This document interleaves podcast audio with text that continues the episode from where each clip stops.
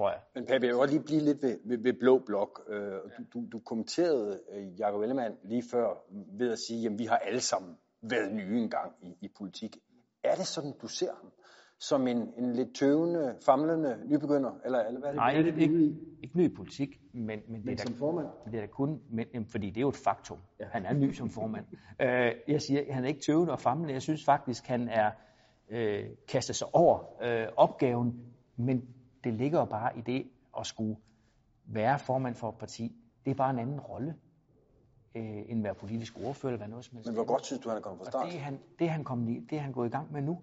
Og jeg er helt sikker på, at øh, det kan også mærke, øh, han knokler med det. Og øh, vi har, tror jeg, en vilje til øh, på borgerlig side, at det her skal vi finde ud af sammen. Men du taler lidt om ham, med al respekt, som en, man siger, at han skal nok lære det en gang.